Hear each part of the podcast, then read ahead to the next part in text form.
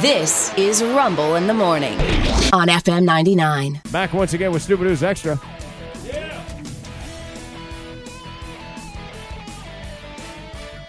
Oh, I'll read the story the way it's written. Takes us to uh, New York.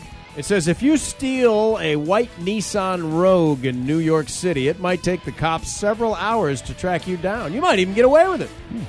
But if you steal a gigantic airport shuttle bus that reads American Airlines, probably only going to take about an hour. yeah. Maybe not even, right? Yeah. Jeez.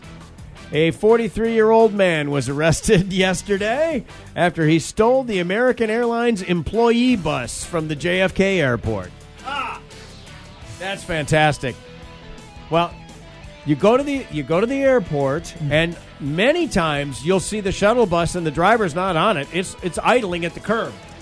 It's going back and forth to the long term parking or, or over to the car rental place or whatever. And a lot of times, there's, you know, the driver's the only person on that bus. They're doing luggage. Yeah. They're getting people on and off. You could easily take one of It's those. just asking for you to. Yes, in he this needed case. a ride. I get it.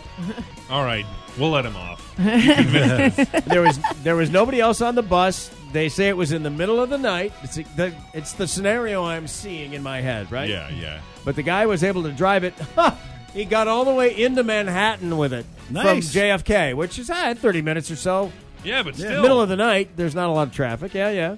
people are just waiting. and 20 they're like, miles from the airport. The cops finally closed in on him, pulled him over.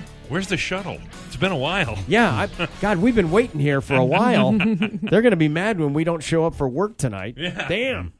Cop said that he had uh, 10 previous arrests, but it's the first time he's ever stolen a bus. So, hey, congratulations. First for everything. first bus. That Leveling story up. is absolutely true, though. And stupid. That's why this is. Stupid News Extra.